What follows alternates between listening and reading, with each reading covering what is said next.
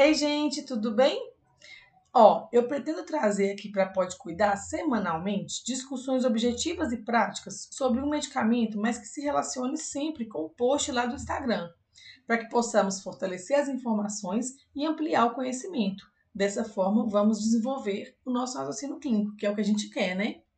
Para quem já me segue lá, sabe que eu faço esse quadro via stories há algum tempo, né? Com meus mais de 10 anos de experiência como farmacêutica clínica, eu vivencio muitos casos clínicos de desfechos surpreendentes. Ao me deparar com problemas complexos, me permito aprender com cada um deles e gostaria de contar hoje para vocês a minha visão sobre o nosso papel na terapia antifúngica com a fotericina B. Bora lá para o segundo episódio da Ponte Cuidar?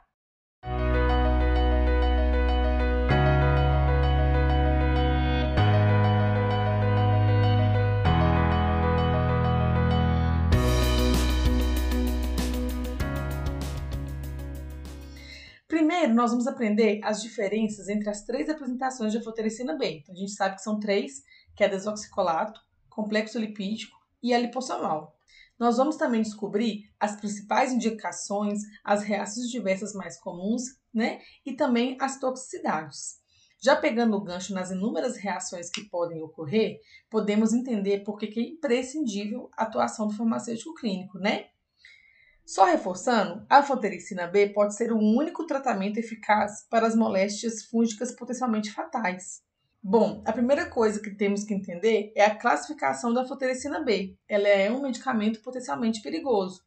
Ó, nós temos post lá no Instagram especificamente sobre esse tema. Corre lá para vocês verem. A anfotericina é indicada para ser usada intra-hospitalar, porque sim, já que ela necessita de um preparo antes da administração, muito cuidado no momento da administração e requer um acompanhamento após o seu uso. Por isso, tem que ser feito no hospital. E ela vai tratar as seguintes doenças: aspergilose, blastomicose, candidíase disseminada, coccidiodomicose, criptococose, histoplasmose, mucormicose, esporotricose disseminada, leishmaniose, meningite criptocóxica em pacientes com síndrome de imunodeficiência adquirida e também a meningoencefalite. O diagnóstico ele vem com os achados em exames laboratoriais, exames de imagens e as culturas nos focos infecciosos. Sempre discutir esses casos com a equipe assistencial e com o Serviço de Controle de Infecção Hospitalar, que é a SCIH. Então, vamos começar a falar sobre cada uma delas? Olha só, a anfotericina B desoxicolato, também conhecida como anfotericina B convencional, existe na apresentação de 50 miligramas. Ela é um poliofilizado, portanto, precisa de ser reconstituída para posteriormente ser diluída antes da sua administração. Sua dose usual não deve ultrapassar 1,5 miligramas por quilo por dia. Entenderam que é uma dose baixa. E a administração deve ser em infusão lenta, de 2 a 6 horas, a fim de evitar o aparecimento de reações graves. Quais são essas reações graves? Você pode me perguntar. E aí agora eu vou descrever para vocês. Febre, calafrios, mal-estar, flebite, arritmias cardíacas, hipotensão, taquipneia, dores musculares, cansaço, náusea, vômito, diarreia, prurido, crises convulsivas, dispneia, erupção cutânea, nefro e hepatotoxicidade, anemia, trombocitopenia, com risco inclusive de hemorragia e danos vasculares. Ufa! Em cada caso, os prováveis benefícios em termos de sobrevida devem ser pesados contra os possíveis riscos e efeitos adversos perigosos. Então, antes de iniciar a terapia, avaliar junto com a equipe assistencial. Uma sobredose inadvertida dessa anfotericina B convencional pode resultar em parada cardíaca ou cardiopulmonar potencialmente fatal. Portanto, a análise de prescrição por farmacêutico capacitado e habilitado, a administração somente por via endovenosa lenta sob supervisão clínica rigorosa e o acompanhamento do paciente por toda a equipe multidisciplinar envolvida nesse com, o atendimento desse paciente previne problemas graves. A função renal também deve ser frequentemente monitorada durante toda a terapia com anfotericina B convencional, além da função hepática, já que o fígado parece ser o maior local de armazenamento tecidual desse medicamento, acompanhar também os eletrólitos séricos, principalmente magnésio e potássio. Então, uma reação muito comum é a hipocalemia. Acompanhar leucograma e eritrograma. Bom, as respostas laboratoriais poderão orientar o reajuste das doses subsequentes. A terapia medicamentosa deve ser sempre individualizada. Sua eliminação pelos rins ela é lenta, sendo que após a suspensão do tratamento, o fármaco pode ser detectado na urina durante um período de 3 a 4 semanas. Talvez isso justifique a sua nefrotoxicidade. Ela é incompatível com o soro fisiológico. Anotaram aí? Incompatível. Portanto, o que, que, o farmacêutico pode fazer? Padronizar, lá no, no, hospital que você trabalha, o diluente adequado, que no caso da anfotericina é o soro glicosado 5%, e monitorar a sua dispensação, o seu preparo e a sua administração. Isso faz parte da rotina do farmacêutico clínico, ok? Já a anfotericina B complexo lipídico, ela é uma suspensão injetável na concentração de 5 mg por ml, uma ampola de 20 ml. Portanto, ela tem 100 mg em 20 ml. Só que a gente já tem um benefício quando a gente compara com a anfotericina desoxicolato. Por quê? Ela já é uma solução, precisa só de uma diluição e já está pronta para ser administrada, vai garantir uma maior comodidade no preparo e na administração endovenosa. Sua dose usual pode chegar até 5 miligramas por quilo por dia. É uma dose que ela é o triplo da dose convencional, o que justifica o alto risco caso haja uma troca inadvertida sem atentar para a dose prescrita. A diluição preconizada para anfotericina B complexo lipídico deve ser também em soro glicosado 5%, obtendo uma solução final com concentração de 1 mg por ml. Ou seja, Cada ampola contém 100 mg em 20 ml e deve ser diluída em 100 ml de soro glicosado 5%. Sua administração deve ser realizada em até 2 horas, que o que eles preconizam é 2,5 mg por quilo por hora. Como pode ser até 5 mg por quilo por dia, a dose, eu posso usar em até 2 horas. Vejam só, mais uma diferença importante quando a comparamos a anfotericina B convencional. Sua infusão é bem mais rápida e dessa forma, se houver troca acidental, pode ser fatal.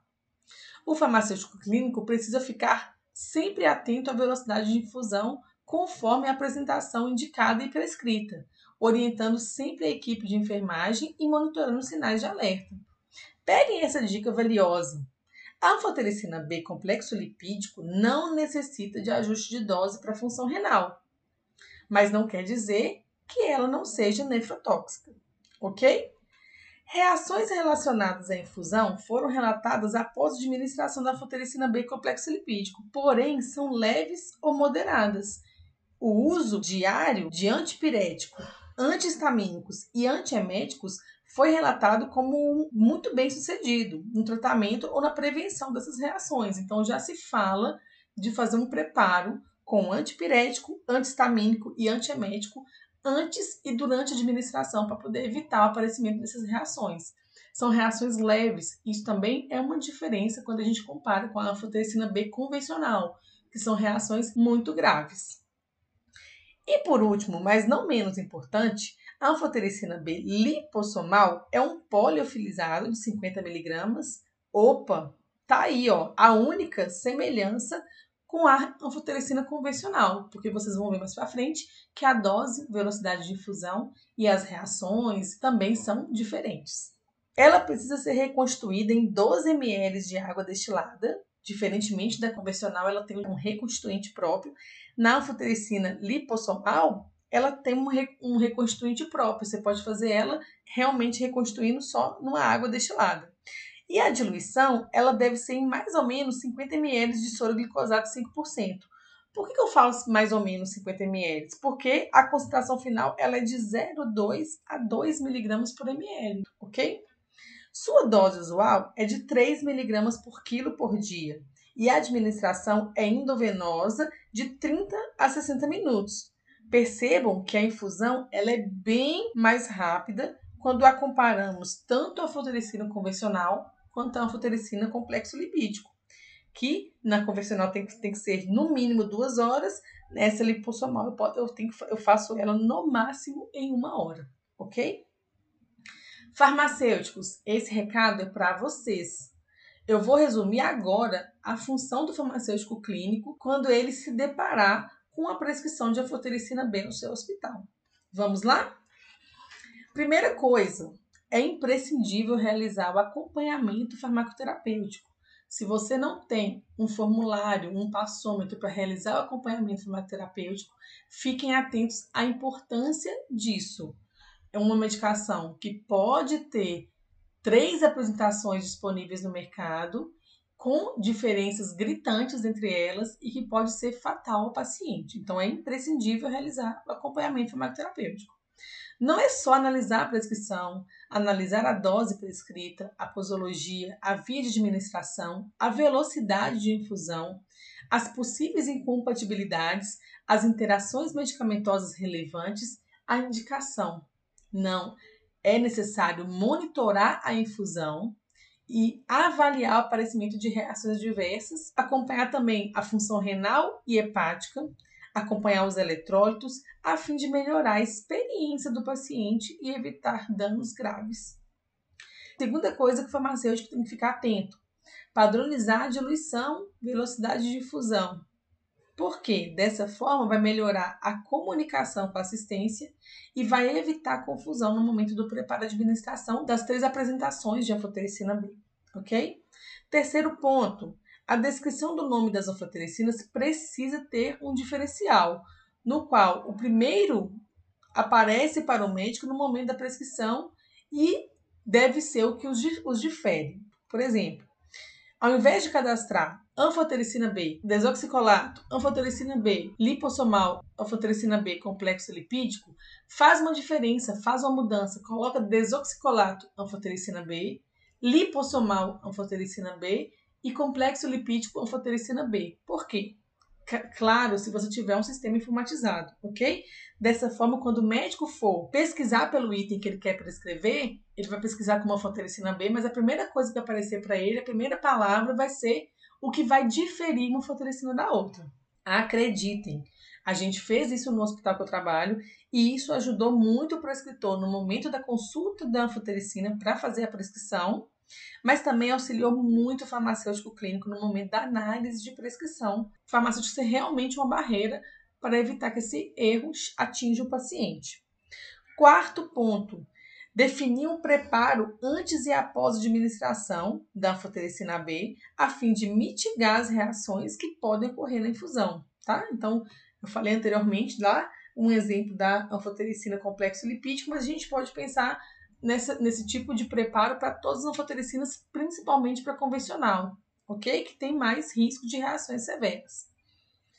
Quinto e último item: se houver alguma reação grave ou uma troca inadvertida das anfotericinas, comunicar à equipe assistente do paciente e também ao Serviço de Controle de Infecção Hospitalar, a SCH, imediatamente, para avaliar a suspensão da anfotericina tratar a reação caso possível e monitorar os exames laboratoriais, lembrando que essas reações podem ser fatais.